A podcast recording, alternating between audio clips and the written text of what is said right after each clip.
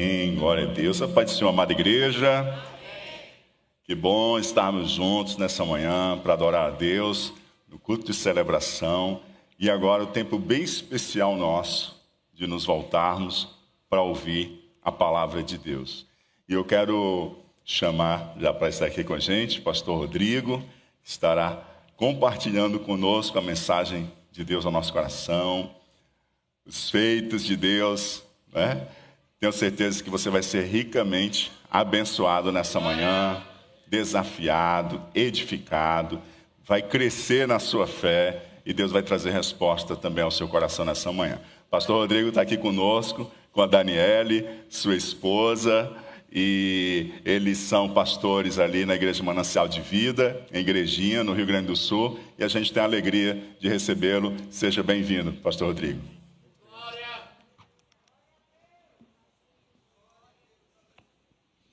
Pai do Senhor, irmãos, Deus abençoe cada um de vocês nessa manhã. Deixa eu organizar a casa aqui, porque eu subi com quase uma lan house aqui. Acho que é a juventude mais moderna aí, acho que os mais jovens nem sabem o que é lan house, né?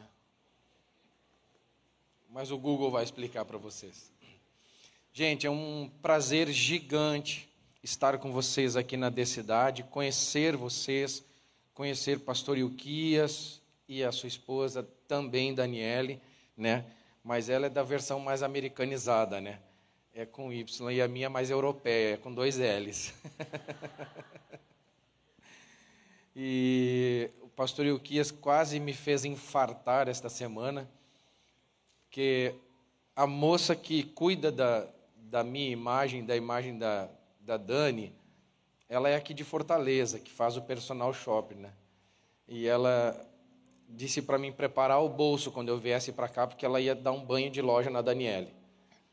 No, no, na administração, vocês vão entender bem os processos que a gente está vivendo e como a Daniele está sendo cuidada, que a administração de hoje é basicamente o nosso testemunho.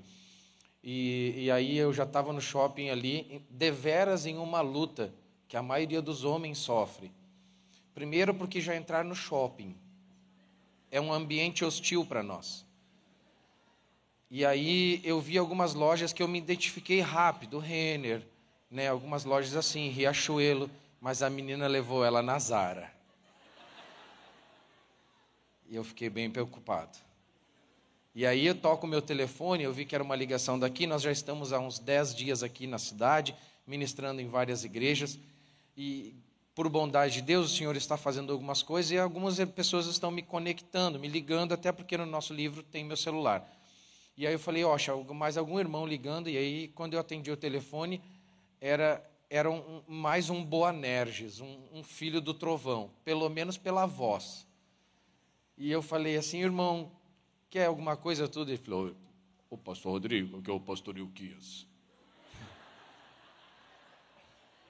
Essa é a hora que a gente para tudo que está fazendo, se alinha. Diga, pastor. Semana, domingo passado eu ministrei quatro mensagens aqui na cidade. Eu precisava muito dessa sua voz aquele domingo. Prazer gigante estar com vocês, com toda a igreja. Irmão Teodoro, é isso? Que está nos recebendo aqui. A família do irmão Adriano e da irmã Cris, que estão ali atrás. Que, meu Deus... são maravilhosos, os, os mocinhos lá que estão em pé lá, aquela jovem linda lá, mais ainda porque está com uma camiseta de, escrito Impedidos de Desistir, e vocês já vão entender. E a conexão com eles aqui se deu por conta dos meus filhos, que fizeram uma escola extraordinária em janeiro deste ano em São Paulo, uma das escolas mais intencionais e violentas para a liderança de adolescentes. E se conheceram lá, se conectaram e, bom, estamos aqui por isso. Eu quero fazer um maior, a melhor administração do tempo que tenho. É, eu sou casado com a Dani há vinte e dois anos. Eu sei que quando eu digo isso, o pessoal assim, vocês se casaram com sete anos de idade? Muito obrigado por quem pensou isso, mas eu não tenho essa idade que vocês pensaram. É bem mais. E a gente formou a nossa família... E hoje eu trago aqui para vocês, irmãos, já para nós avançarmos e entrarmos propriamente na ministração, o livro impedidos de desistir, quando a única opção é lutar. Traz nossa história, basicamente, o testemunho dos últimos seis anos, que a Daniele sofreu um grave acidente e isso gerou. Primeiro, esse livro ele é um, um, dois grandes manuais. O manual de um grande milagre e também o manual de um grande processo para mim e para os filhos. Nós temos, eu tenho quarenta e três anos, a Dani quarenta e dois, a filha tem vinte anos e o filho tem dezessete anos. Estão numa escola de missões aqui em Horizonte, Horizonte? Em Horizonte, e trabalham no staff dessa escola nesse primeiro ano e também como professores. Na quarta-feira ou quinta-feira, se eu não me engano, quarta-feira, eles deram aula ali na escola. Ele sobre marxismo cultural, cosmovisão bíblica de política e religião, e com dezessete anos, isso mesmo. E eu, eu não me atrevo a disputar com ele o que ele já adquiriu nesse assunto com essa idade, mas ele ama isso. E a filha ministrou sobre feminismo. Sem dúvida nenhuma, isso seria um impacto muito grande, porque não é uma pessoa adulta falando. Eu soube que a, que a pastora Daniele é psicóloga, a minha era, estava terminando a psicopedagogia, é pedagoga, e nossos filhos foram criados em homeschooling. Porque eu tinha um grupo de jovens, já vou entrar nisso mesmo, e eu não tinha como parar em Porto Alegre. Viajava em vários países aqui da América Latina. Catalogado, nós somos a família mais antiga de homeschooling do Rio Grande do Sul, porque iniciamos a prática oficialmente em dois mil e onze. Óbvio que nós falamos de décadas já de homeschooling, mas principalmente nas famílias dos missionários e dos pioneiros que vinham de fora e acabavam não catalogando isto. Então a gente é pioneiro nesse assunto no Rio Grande do Sul, falando de doze anos de homeschooling, até dá para falar em nível de Brasil, quando eram três mil famílias no Brasil. E hoje já passa aí, já está beirando os vinte mil famílias praticantes de homeschooling na nação brasileira. É... Bem, queridos, lá atrás tem livros e camisetas, tá? Eu já... Eu fiz o meu dever de casa pesquisando a igreja aqui, mas também já estou hospedado na casa de membros aqui, e daqueles membros que são muito orgulhosos com a igreja que congregam. Eles não me falaram nada de ruim, nada. Então eu soube também que vocês são uma igreja missionária. E, queridos, ao adquirir nosso material, vocês estão contribuindo com a, o sustento de crianças no Malawi e no Zimbábue, porque parte disso vai para lá. Inclusive, estarei indo com a filha logo lá visitar esse projeto, porque meus filhos foram criados para o reino. Amém? Vamos lá. Tem uh, o PowerPoint, né? Tem uh, a tela. O pessoal da mídia aí puder me ajudar, está ali atrás, né? Eu estou vendo que lá na frente, no cantinho, é a imagem daqui de trás, é isso? Aí eu não vou ficar olhando para trás, então. Então é isso, gente. Nosso livro é Impedidos de Desistir, quando a única opção é lutar. Passa a próxima, por favor.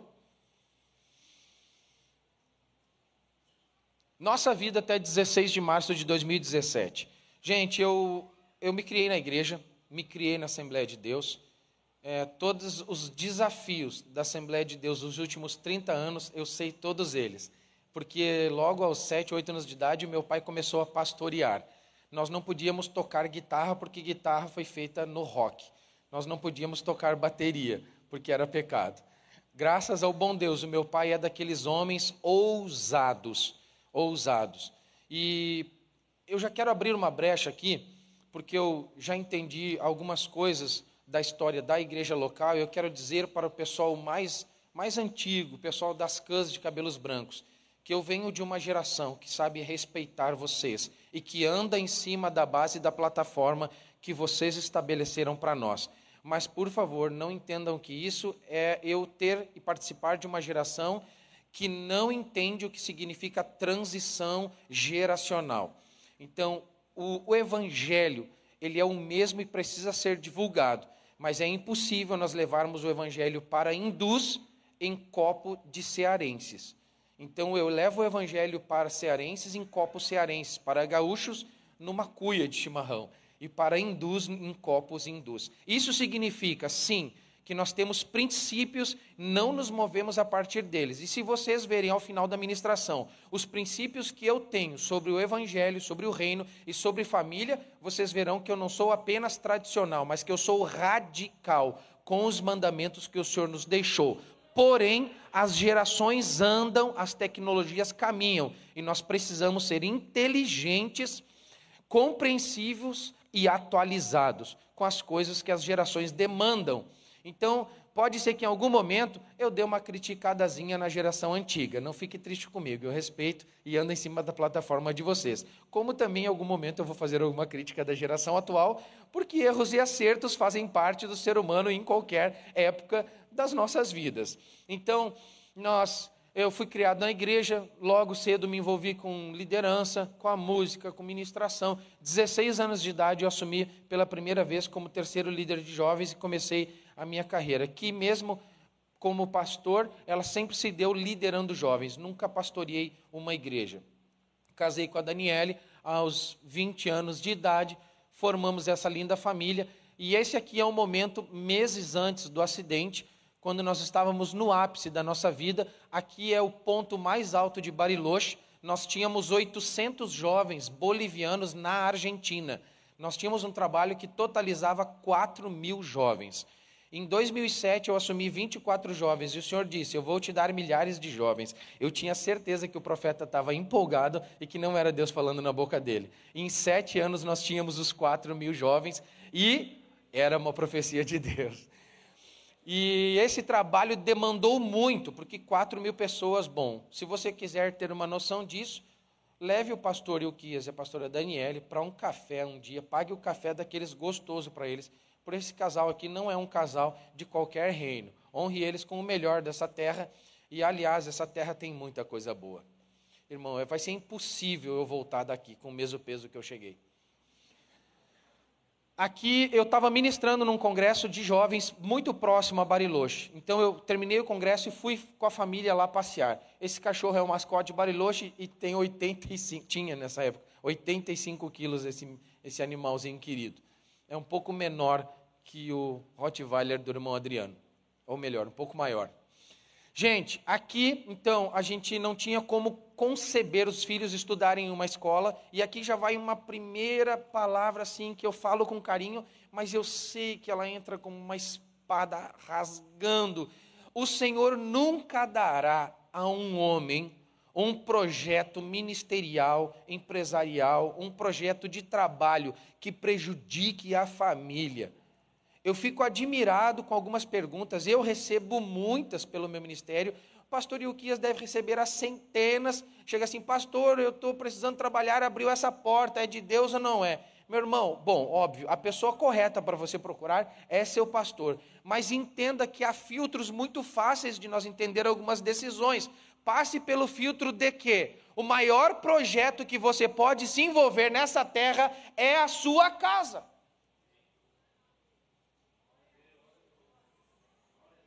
Eu nem vou dar um exemplo, não vou dar o exemplo, mas aconteceu aqui ontem à noite na, na cidade, numa cidade vizinha aqui, que um rapaz chegou para mim e falou, o senhor quer acabar com a minha vida? Eu trabalho em tal profissão e eu fico tantos dias fora de casa por mês. Eu falei assim, eu quero acabar com a sua vida? Não, você está acabando com ela. E vem botar o B O no meu nome? Então o Senhor me deu uma chamada desde a minha infância. Com oito anos de idade eu recebi a profecia mais linda da minha vida. Durou quatorze minutos. E desde os oito anos de idade eu me movo por uma palavra do Senhor. Eu não ministro muito sobre finanças, vocês não verão no meu Instagram. Aliás, se quiserem me seguir no Instagram, eu, eu preciso, recomendo, é bênção de Deus. Repitam comigo bem forte, mas bem forte mesmo para nós fazer uma vez só, porque você sabe que quem foi criado na Assembleia, se vocês falar abaixo, a gente repete sessenta e sete vezes se precisar, até ficar bonito. É assim, aqui também é assim? No Rio Grande do Sul é assim. Então repete comigo bem forte e bonito na primeira vez. Rodrigo Tavares, Rodrigo Tavares. B R. B R. É isso, é só isso. Me segue no final. Tem uma multidão aqui, e por favor, se puder, né, não quero que causar um escândalo, mas sonhar com o meu nome, e amanhã de manhã, chegar na padaria e dizer para a moça do atendimento, repita comigo, Rodrigo Tavares B R, no posto de gasolina, na padaria, vocês vão me ajudar. É bem, gente, então, por conta disso, Deus nos deu homeschooling, porque eu ia viajar, a minha vida seria viajando e plantando um trabalho de quatro mil jovens, então a gente adaptou tudo. Então, eu, eu tenho muita dificuldade quando eu vejo pessoas adaptando um projeto de Deus ao que eles entendem que é bom para viver. esse caminho está equivocado e está distorcido. Então busque em Deus saber o que Deus tem para a sua casa. Deus lhe dá um projeto de vida e aí se vire. Faça tudo o que precisa fazer para adaptar sua vida ao projeto de Deus. Esse é o caminho. Então você vai ir atrás de trabalhos que comportem o projeto de Deus. Então é óbvio que noventa e nove, noventa e cinco por cento da minha vida de trabalho foi empreendendo, porque eu precisava viver viajando, viver com os filhos, e aí eles foram criados então em homeschooling, que é uma modalidade excelente, não está regulamentada no Brasil, existem brechas e dispositivos que podem ser vividos, nós vivemos, nós fomos denunciados, e quando chegamos ao Conselho Tutelar, é, a, a denúncia era de abandono intelectual, e a conselheira disse assim, não tem o que eu fazer, tudo que os filhos de vocês não estão é abandonados intelectualmente. Então, gente, resumindo, essa era a nossa vida, até que o Senhor me deu uma palavra, que eu, taria, que eu estava passando um processo de, de algumas tribulações, fiel a Ele, o Senhor me daria a vitória, era o primeiro tempo, e um segundo tempo viria na minha vida que eu não suportaria, e Ele me daria uma graça maior, e então, sobre a graça do Senhor, eu passaria por aquela situação. E no fim, um terceiro tempo, o Senhor disse que a minha vida superabundaria em todas as áreas. Bem, quando a gente recebe uma palavra dessa, ninguém pensa no que vai passar, a gente só pensa no terceiro tempo, onde tudo vai ser muito bom, bonitinho e vai dar certo. Mas esse tempo chegou, inclusive, poucos dias antes eu estava num deserto, perto da cidade de, de General Átia, na Argentina, um deserto longo, sem nada, nada, nenhuma casa, nada, viajando, eu havia ganhado de quatro jovens do meu grupo lá, um Toyota Corolla, novinho, e estava feliz de viajar naquele carro para a Argentina, e disse para minha esposa, nós estamos no terceiro tempo, porque está dando tudo muito certo. Temos, poxa, quatro mil jovens, sei que não é a última bolachinha do pacote, mas sem dúvida são poucos trabalhos no Brasil e no mundo que tem uma quantidade dessa de jovens. É, a minha esposa, lindíssima, inteligentíssima, aliás, a parte inteligente dos filhos é a dela, a minha é a relacional e braçal. E aí... É, os filhos crescendo, evoluindo, já construindo suas carreiras ministeriais, suas carreiras estudantis, tudo muito bem, morando num apartamento, num dos maiores, nos metros quadrados mais caros de Porto Alegre, carro bom, dinheiro na conta, viajando várias partes do mundo para trabalhar com jovens, e eu falei, estamos no terceiro tempo, porque está tudo muito legal, e ela mesma disse, não, porque você não passou por nada ainda que você não tenha suportado. Então, dezesseis de março de dois mil e dezessete, ela vai fazer uma viagem para o interior do Rio Grande do Sul, e indo para lá, já na, bem perto no, da cidade, no interior, um caminhão que vinha contra o carro que elas estavam, projeta um pedaço de ferro que partiu do interior da roda, um ferro grande de quase nove quilos, que veio projetado no ar, entrou no para-brisa e atingiu direto o crânio dela. Eu vou conseguir falar, gente, aproximadamente cinco, dez por cento do livro, quanto muito. Eu não preciso do valor do livro para mim viver. Então, eu lhe aconselho, não pelo valor, mas pelo que realmente está acontecendo. Compre o livro. Você pode e tem condições, compre cinco, compre dez. O Senhor está revolucionando famílias inteiras através dessa história. O Senhor está curando pessoas através dessa história. Testemunho de milagres em fraturas de coluna, de cânceres, algumas coisas assim. Só lhe estimulo porque eu não vou conseguir contar quase nada. Eu acho que tem alguns aqui que já leram. Vocês já conseguiram ler?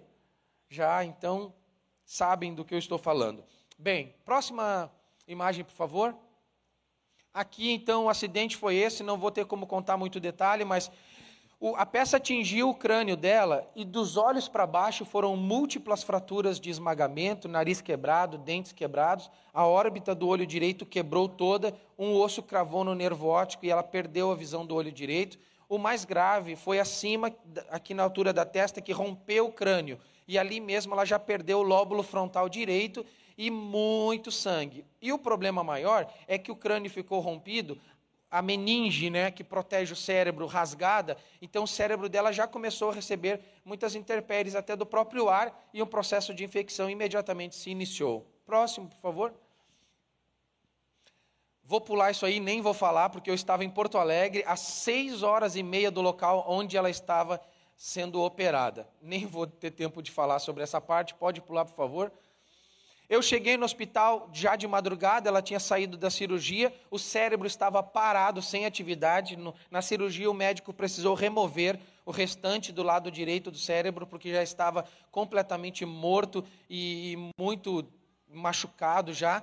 O, o lado esquerdo, ele mesmo machucou muito durante a cirurgia, removendo cacos de ossos e precisando lavar sete vezes o cérebro dela em quase quatro horas de cirurgia. Lesão no frontal esquerdo e o mais grave disso, três lesões no tronco cerebral. Pesquise depois sobre o tronco cerebral e você vai ver. Uma mínima lesão no tronco cerebral, tronco cerebral pode deixar uma pessoa vegetativa e sem saber absolutamente que é nem um ser humano.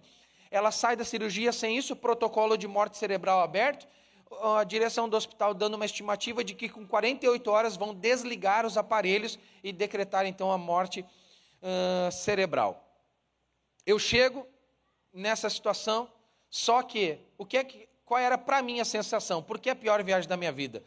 Porque a pessoa que mais investiu em mim é essa mulher. Eu sei do amor que os meus pais têm por mim, eu sei de todo o investimento deles na criação. Eu acho que a minha, a minha irmã com certeza está assistindo pelo YouTube, minha sobrinha, os meus pais acho que não estão retirados de Porto Alegre, mas a gente sabe o que os pais investem em nós. E a maior herança, eu até diria mais forte do que uma herança, um legado que o meu pai deixou para mim, para as minhas irmãs, é que nós três, uma já partiu com o Senhor, mas os dois que ainda estão vivos, nós somos apaixonados por Jesus. Nós somos apaixonados por Jesus. Toda meta que eu tinha de vida para os meus filhos, minha e da Dani, era, a, a pastora que é psicóloga, toda meta de vida que nós tínhamos eram basicamente três coisas. Até os sete anos formaram um bom caráter, porque até ali forma.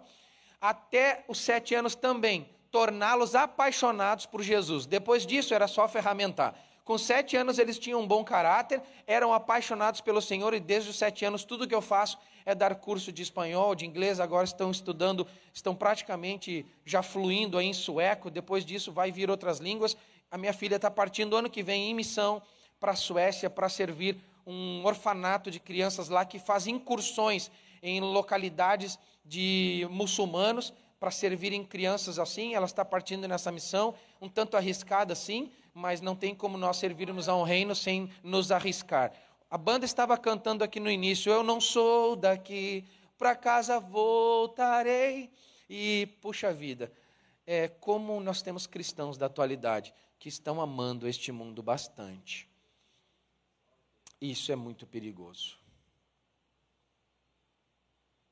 Isso é muito perigoso. Se você passar isso para os seus filhos, não adianta chegar mais tarde e reclamar que os seus filhos não amam o Senhor. E chegar aqui e dizer, Pastor Ilquias, o que é que vocês estão fazendo pelos meus filhos? Eu ouvi muito essa pergunta em vinte e três anos, liderando jovens. Com todo carinho, mas com a peculiaridade de um gaúcho, eu dizia, irmão, a responsabilidade dos seus filhos é sua. Eu não sou pai deles. Eu e o Senhor juntos podemos nos unir para vencer essa batalha. Eu sozinho não vou ganhar, muito dificilmente o Senhor sozinho também. Nós estamos em um momento terrivelmente perigoso para os filhos. Enquanto a igreja, e eu não tenho medo de errar, embora eu tenha recebido um conselho de falar aqui nessa manhã mais bonitinho, porque vocês são uma igreja bem erudita. Foi o que me passaram. Porque eu, eu, eu até ministrei em algumas igrejas que eu estou encantado com algumas coisas de vocês, eu vou evitar aqui, mas eu me apaixonei, porque alguns lugares que eu passei aqui, alguns cearenses que eu conheci, eu descobri que oitenta por cento do alfabeto deles se resume a uma palavra, coisa.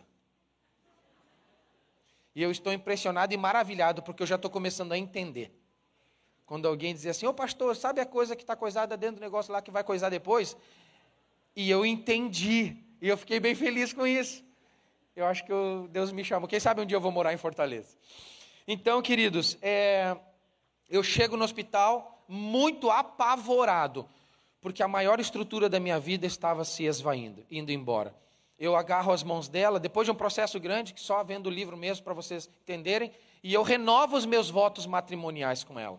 na U T I, desesperado, quando eu canto aquele louvor da canção, a música do Canção em Louvor, né? Quando todos os meus medos já não cabem, mas é meu, eu cuido de ti. Eu termino a primeira parte e o Senhor diz, continua cantando. Eu falei, não vou cantar, porque eu sei a letra e o meu, meu coração não alcança a, o que a, o final da letra fala. Mas aí uma voz do fundo da U T I, que só no outro dia eu fui saber, que era um senhor de oitenta e três anos, que diz assim, canta mais, pastor! Ninguém me conhecia naquele lugar. E aí eu falei para o Senhor, não vou cantar, porque eu não alcanço. E o Senhor disse, se tu não canta com a tua força, canta pelo meu espírito para o teu espírito. Quando você sente medo, ao teu lado eu estou. E é bom que você saiba que eu sinto a sua dor. O que eu tenho é bem maior, pois só eu sei do amanhã. Então recebe o abraço meu, pois da tua vida cuido eu. Gente, um processo gigante de hospital, de algumas complicações, de um dia de morre... Não... Passa, passa, por favor. Onde estão meus controles? Porque eu sou um cara todo organizadinho, tinha planilha para tudo. Eu sabia o que eu ia fazer na outra semana. E quando eu vou falando isso, eu vou vendo a reação do pessoal na igreja, né? O casal ali já se olharam ali, eu acho que ele é assim. Ele olhou para a esposa ali e disse, viu, não é só eu. Bom, não tem problema nenhum ser assim. Aliás, irmão, por favor, é bem melhor ser organizado do que ser desorganizado, né? Mas é que saber que há um controle, nós temos que ter uma convicção. Está nas mãos do Senhor. Nele está, to, estão todas as coisas. E não vai fugir nada dele. Aliás, só abrir um parênteses aqui.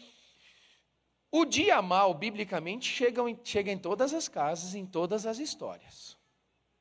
Como será a repercussão do dia mal para a casa organizada e como será a repercussão do dia mal para a casa desorganizada? Ponto. É fácil querer ser organizado, querer ter uma vida planejada, querer saber onde vai chegar. Quem não sabe o que procura, quando encontra, não reconhece. Ou quem não sabe para onde vai, qualquer caminho serve. Então, queridos, saibam o que estão fazendo, saibam para onde estão indo, saibam o projeto de Deus, não coloquem a vontade de Deus dentro de uma mentalidadezinha desse tamanho que o ser humano tem, não coloquem o plano de Deus dentro de um orçamento desse tamanho que você pode atingir com a sua carreira é, profissional. Pelo amor de Deus, pegue o plano de Deus e descubra quanto vai custar, é isso que eu sempre fiz. Senhor, o teu plano para a minha vida qual é? É esse. Eu falei, meu Deus do céu, o Senhor estava inspirado. Eu sei que o Senhor já estava inspirado quando me fez, porque a minha mãe fez uma lavagem cerebral comigo desde o dia que eu nasci, dizendo, coisa mais linda, e eu acreditei. Então eu já sabia que ele estava inspirado o dia que ele me projetou. E eu descobri que tem um cara muito bonito nessa igreja aqui também, porque quando eu cheguei, um irmão me agradeceu pela última aula que eu dei aqui. Eu falei, não fui eu. Falei, ah, então um rapaz muito parecido contigo. Falou, oh, tem cara bonito nessa igreja. Aliás, eu estou encantado com o povo cearense. Parece que eu estou no Rio Grande do Sul, porque o Rio Grande do Sul, nós somos muito aconchegantes e muito bonitos. E parece que eu estou no Rio Grande do Sul quando eu estou andando aqui, porque vocês são igualmente parecidos. Bem, gostaram? Poxa, não é todo mundo que fala assim de vocês por aí. Meus controles desapareceram. Próxima. Primeira grande vitória foi quando, com trinta e quatro horas, quarenta e oito horas desligariam os aparelhos. Com trinta e quatro horas, o que sobrou do cérebro voltou à atividade e essa mulher começou a lutar para viver. Aplauda o Senhor.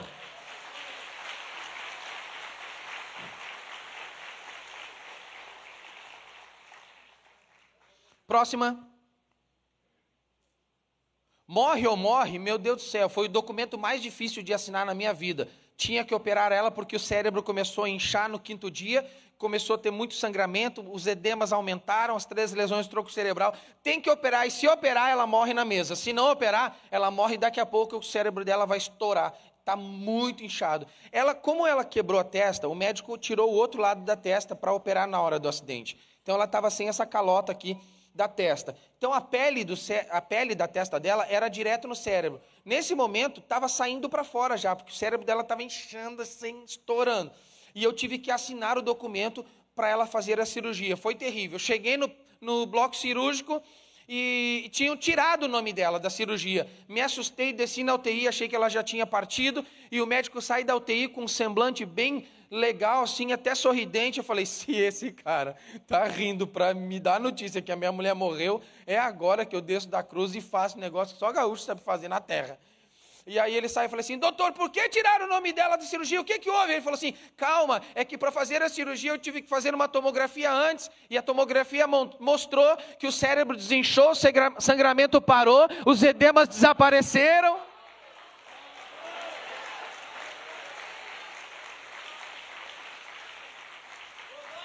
Próxima, por favor. Encarando as sequelas. Gente, eu vou fazer um negócio aqui agora, porque nós temos mais dez minutos. Eu não vou mais olhar para o pessoal da mídia, queridos, muito obrigado, mas vai dar problema se eu continuar por ali. Já fechei o tablet e agora nós vamos num fluir só aqui. Eu não preciso dizer para vocês todos os medos que eu senti. A minha filha tinha treze anos e meu filho tinha dez. Ela era a grande educadora deles. Uma mulher extraordinária, uma autodidata por excelência. Aliás, um dos grandes benefícios do homeschooling é desenvolver o autodidatismo, e com três anos de homeschooling, os meus filhos já eram autodidatas, mas crianças, né, necessitavam de uma sequência, de um acompanhamento. E agora, para o homeschooling, o que é que eu vou fazer agora para continuar ensinando uma menina de treze anos? Eu não sou mulher. Por, por mais que eu me torne o melhor pai do mundo, vai faltar a figura da mãe. O que é que eu vou fazer com o meu filho, que está ainda com dez anos muito apegado à mãe, e a mãe desapareceu de cena? E como está até hoje, pastor, passando seis anos? Bom, ela não conseguiu ainda reassumir as funções de uma governanta da casa. Ela não conseguiu reassumir as funções de mãe. Ela não conseguiu reassumir as funções de esposa totalmente. Foram mais de três anos, e, e é só um... um uma passada rápida e só com essa única expressão, porque eu falo muito mais sobre isso só quando estou em ministração de casais, mas foram três anos sem atividade sexual. Para os bonitões aí, que dez dias já dá uma crise. Então foram muitas situações que operaram e mexeram demais com as minhas emoções. Mas lá no início do processo o Senhor me disse, eu seco as tuas emoções e os teus filhos, eu, Senhor, te faço uma promessa, eles estarão na palma da minha mão. E eu não preciso nem dizer, porque as moças que estão aqui, os jovens lá do Pacificadores, e o irmão Adriano e esposa já conhecem meus filhos. E eu não tenho explicação, a não ser dizer, irmão, se você não sabe a semente que está plantando, é um risco muito grande para o dia que for colher alguma coisa. Porque quem sabe o que planta não teme a colheita. Eu sabia as sementes que tinham sido, que, que haviam sido plantadas. Portanto, eu sabia o fruto que eu colheria. E teve um momento dessa batalha toda que eu despenquei em uma depressão. Já estávamos em casa, a Daniele já precisava de atenções, precisava trocar fraldas dela, precisava ensinar, porque o cérebro dela reiniciou, praticamente resetou. Glórias ao meu Deus de, com todo o coração, porque consciência e memória foram preservados. Até hoje ela fala muito pouco, mas ela entende completamente tudo. A consciência dela está normal, de uma mulher normal. E a, e a memória dela foi toda preservada. Eu descobri isso quando ela estava entubada, e eu pedi um sinal para Deus, e ela entubada disse, eu te amo. Eu falei, uh, voltou. Então, operar isso em casa, de ter que começar a ensinar a esposa a falar, a comer, a se vestir, a se portar, a usar paleta de cores que até hoje ainda confunde um pouco, e é eu que tenho que fazer, hoje foi eu que escolhi o look dela, botei, faz a make. Quando eu digo isso, algumas mulheres ficam quase fazendo o sinal da cruz, dizendo, Senhor, não me deixa cair na mão do meu marido para fazer make. Eu terminei de falar isso no Rio Grande do Sul, e veio uma irmã quase chorando, em nível desesperador, e disse, não fale mais isso, pastor, que o meu marido é tão ogro, que se ele fizer amém que eu venho para a igreja igual o patati e patatá. Falei, querida, você casou com ele. Eu posso falar sobre a minha esposa. Mas eu falo isso, gente, até de forma brincando assim, mas vamos, vamos dar uma pegada aqui, porque eu vou me encaminhar agora para fazer uma oração por vocês. É, isso... Isso, não existe homem. Enquanto eu estou falando isso, algumas mulheres estão pensando assim, meu Deus, que homem. Alguns homens estão pensando assim, que exemplo de marido. Senhor, eu tenho que me converter para... Não, irmão, não, não, não. Eu quero desconstruir isso da sua cabeça. Porque a minha história não é história para um homem viver batendo no peito e dizer, eu decidi fazer assim. Não é impossível. Eu só cheguei até aqui, eu só estou em pé até aqui, porque eu tive que sair do plano terreno. Era um anseio que eu tinha, pastor Ilquias, de viver uma vida de arrebatamentos, porque se tem uma coisa que a Assembleia de Deus incendeia as nossas vidas, é com as coisas espirituais. Eu me criei vendo minha mãe ser arrebatada, e eu tinha uma sede gigante de viver arrebatamentos. Depois desse processo, queridos, posso dizer para você, sem medo de errar, em qualquer esfera, seja teológica ou coisa, porque às vezes algumas pessoas complicam as coisas, mas a hora que eu digo, Senhor, vamos nos encontrar, Ele me arrebata. E nós temos tido momentos gloriosos. Como em janeiro desse ano, quando estava escrevendo um seminário sobre honra, que já virou um livro, tá no finalzinho já, Tridimensionalidade da Honra, e eu estou escrevendo, e quando eu fui falar da honra para baixo, a honra para os filhos, e eu não sabia o que fazer, o Senhor me arrebatou, e andando com o Senhor nos ares, Ele disse assim, agora eu vou te ministrar sobre honra para baixo, e vou te dizer uma coisa, eu quero os teus filhos para mim. Falei, Senhor, como assim? Eu criei eles para o Senhor, os meus filhos já são do reino. Ele, sim, eu sei, mas eu quero que tu oficialize agora, chame eles e diga que eles estão lançados como flechas, e que não tem mais volta, equibalo. Chamei eles e disse, chorando, falei, chegou a hora, eu lanço vocês para as nações, eu lanço vocês para o reino, eu sei o que plantei, sei os frutos que serão gerados, e eles estavam ministrando sobre marxismo, cosmovisão, política e religião, porque eu sei que amam o reino que eles representam, eles não têm compromisso com este mundo e com a sua podridão, a não ser um compromisso social, de levantar uma voz de autoridade, e sim, a geração que está está vindo, a geração que sucederá, os pastores que estão com ousadia, rompendo o que essa casa está fazendo nessa cidade, será uma geração que viverá as coisas mais extraordinárias da história da igreja. Vamos ficar em pé? Faltou contar, irmãos, só mais umas sete, oito horas de ministração. É uma história longa, vocês entendem isso, né? Foram muitos momentos, foram muitos momentos de cuidados com ela, foram... Eu aprendi demais, pastor Ilquias, hoje eu entendo o amor do Senhor por nós. A semana passada, lançou o hino, a música Impedidos de Desistir está pronta. Agora eu volto para o Sul e a missão é gravar, vamos gravar lá no estúdio do Azaf. Os meus filhos fazem parte do grupo de jovens lá em Porto Alegre, da comunidade do Azaf. Nós vamos gravar a música Impedidos. Sabe por que que eu amo Fortaleza de paixão? Porque eu estava ministrando numa convenção de pastores de São Paulo ano passado, e estava um pessoal aqui de Fortaleza, eles disseram, nós queremos semear na tua história. Eu não tinha a capa do livro ainda, foi aqui de Fortaleza que saiu a capa. Eu não tinha o nome do livro, foi aqui de Fortaleza que saiu a sugestão do nome do livro. E em março desse ano, uma equipe aqui de Fortaleza, que já foi até premiada com questões de vídeos aqui, eles foram para o Rio Grande do Sul, gravaram todas as cenas, cenas fortíssimas, e em agosto, mais tardar setembro, está saindo documentário Impedidos de Desistir. Vou pedir encarecidamente, quando lançarem, e a informação vai multiplicar, vai chegar em vocês, entre no YouTube, se inscrevam no canal. Gente, eu não falo nos meus canais de política, embora nós devamos, com seriedade, tratar disso, eu falo sobre isso, já fui assessor parlamentar, mas não é lá, o meu canal, ele é exclusivamente para a minha chamada deste momento, resgatar um sacerdócio que se perdeu, porque nós temos cada vez homens menos homens, aí o feminismo já tinha na sociedade ocupado seu espaço, entrou nos últimos anos avassaladoramente para dentro das igrejas. Que geração que a gente espera que nos suceda? Que compromisso a gente espera que a próxima geração tenha? Nós já estamos até usando menos gravatas, né? Mas os irmãos que estão, eu amo. Só não vim hoje porque eu esqueci de trazer. Amo. Nós estamos, daqui a pouco as irmãs vão estar usando gravata no nosso lugar. E se facilitar, nós vamos começar a rosa, usar rosa e lilás. Eu não.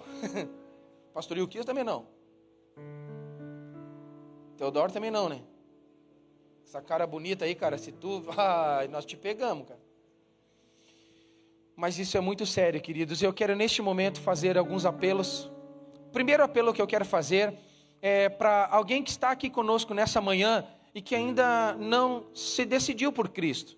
Onde está a primeira pessoa que ainda não está nos caminhos do Senhor e quer fazer um propósito com o Senhor nessa manhã? Tem alguém? Alguém que não é cristão? Tem alguém? E quer fazer um propósito com o Senhor essa manhã? Alguém está afastado dos caminhos do Senhor? E nessa manhã quer fazer um propósito? Deixa eu falar rapidamente aqui, eu tenho só mais quarenta e nove segundos. É óbvio que eu vou estourar uns três minutos ali, pastor, mas é não mais que isso. É... Eu vou convidar a Daniele, vem aqui, amor, por favor. A banda, se puder, se preparar aí. Sabe como saiu o título do livro, queridos? Eu vou confessar para vocês, eu desisti em algum momento lá na U T I, se tiver mais, ah, tá ali já, desisti quando ela teve meningite bacteriana e trombose venosa profunda, ela estava com embolia pulmonar e a qualquer momento ela teria ou um derrame cerebral por causa da anticoagulação, ou ela teria uma parada respiratória. Eu me tirei na poltrona de madrugada, olhava para ela na cama chorando muito, e as irmãs estão olhando para ela sorrindo, ficou bonito o look, né? Obrigado. E era muito triste, pastor Ilquias, pensar em desistir, mas não tinha mais como continuar, homem. As forças se esvaíram. E chorando, ajoelhado na poltrona, entrou uma técnica de enfermagem, e eu levantei da poltrona chorando e disse, pode ligar a luz, pode atender a Daniele. E ela disse assim, não, eu não vim atender a Daniele, eu estou desviada da igreja faz dez anos, mas o Senhor acabou de passar no posto de enfermagem e disse para mim, volta para os meus caminhos e vai lá agora naquele quarto dizer para aquele homem que ele não tem chance de desistir, diz para ele levantar e lutar.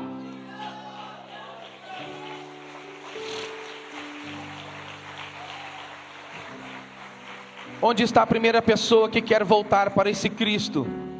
Que quer voltar a andar com esse Cristo? Que quer voltar a viver essa comunhão? Que quer voltar a flu, voltar à fluidez do reino? A fluidez das coisas espirituais? As bênçãos emocionais? As bênçãos financeiras? As bênçãos matrimoniais? Seus filhos não podem ser criados em um sistema que está completamente corrompido. Os seus filhos têm que se criar a partir das preciosas bênçãos que emanam desta casa para dentro da sua casa. Essa casa está preocupada com com discipulado, leve esta bênção para dentro do seu lar, una suas forças com a liderança dessa casa, e a sua casa não só será abençoada agora, como será abençoadora para o amanhã.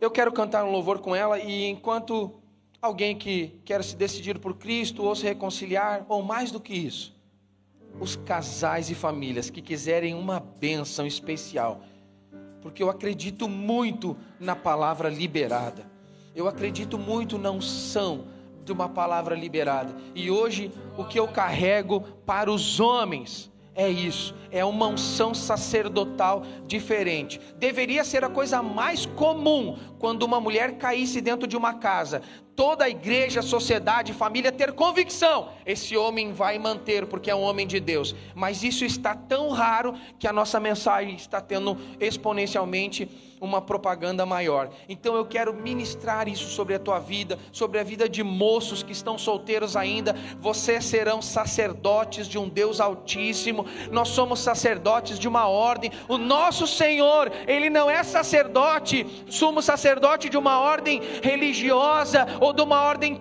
de templos, Ele é sacerdote do Deus Altíssimo, da ordem de Melquisedeque. Nós não andamos só nesta vida para qualquer coisa, nós andamos para plantar um reino, e para governarmos numa vida futura, porque é isso que nos espera. Você está plantando isso? Nós vamos cantar um louvor, quando deixaram os filhos entrar na U T I comigo, para se despedir da mãe, e nós entramos os três, demos as mãos na beira da cama dela, um solzinho. Alô? A paz do Senhor. Há momentos em que amigos não nos podem ajudar. Há caminhos tão difíceis de passar. As montanhas são tão altas e na frente um bravo mar. Nessas horas dá vontade de chorar.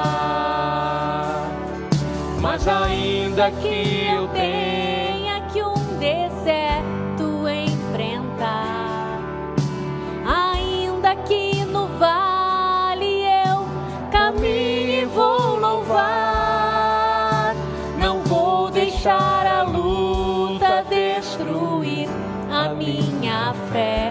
Prosseguirei, na promessa esperarei, eu confiarei,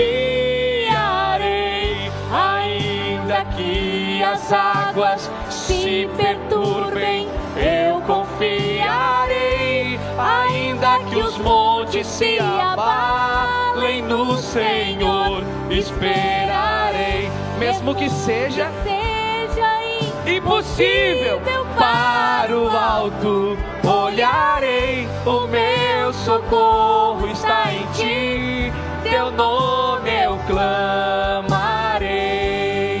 Onde está a primeira família? Eu achei que eu ia terminar de cantar e já ia ter um monte de gente aqui. Vocês vão receber a bênção daí mesmo? Ainda que as águas se perturbem, eu confiarei, ainda que os montes se abalem no Senhor. Pai, em nome de Jesus, eu quero ministrar sobre as famílias dessa casa, sobre as famílias que estão nos visitando nessa manhã. Os irmãos podem vir bem para frente aqui, porque tem mais gente vindo nos corredores.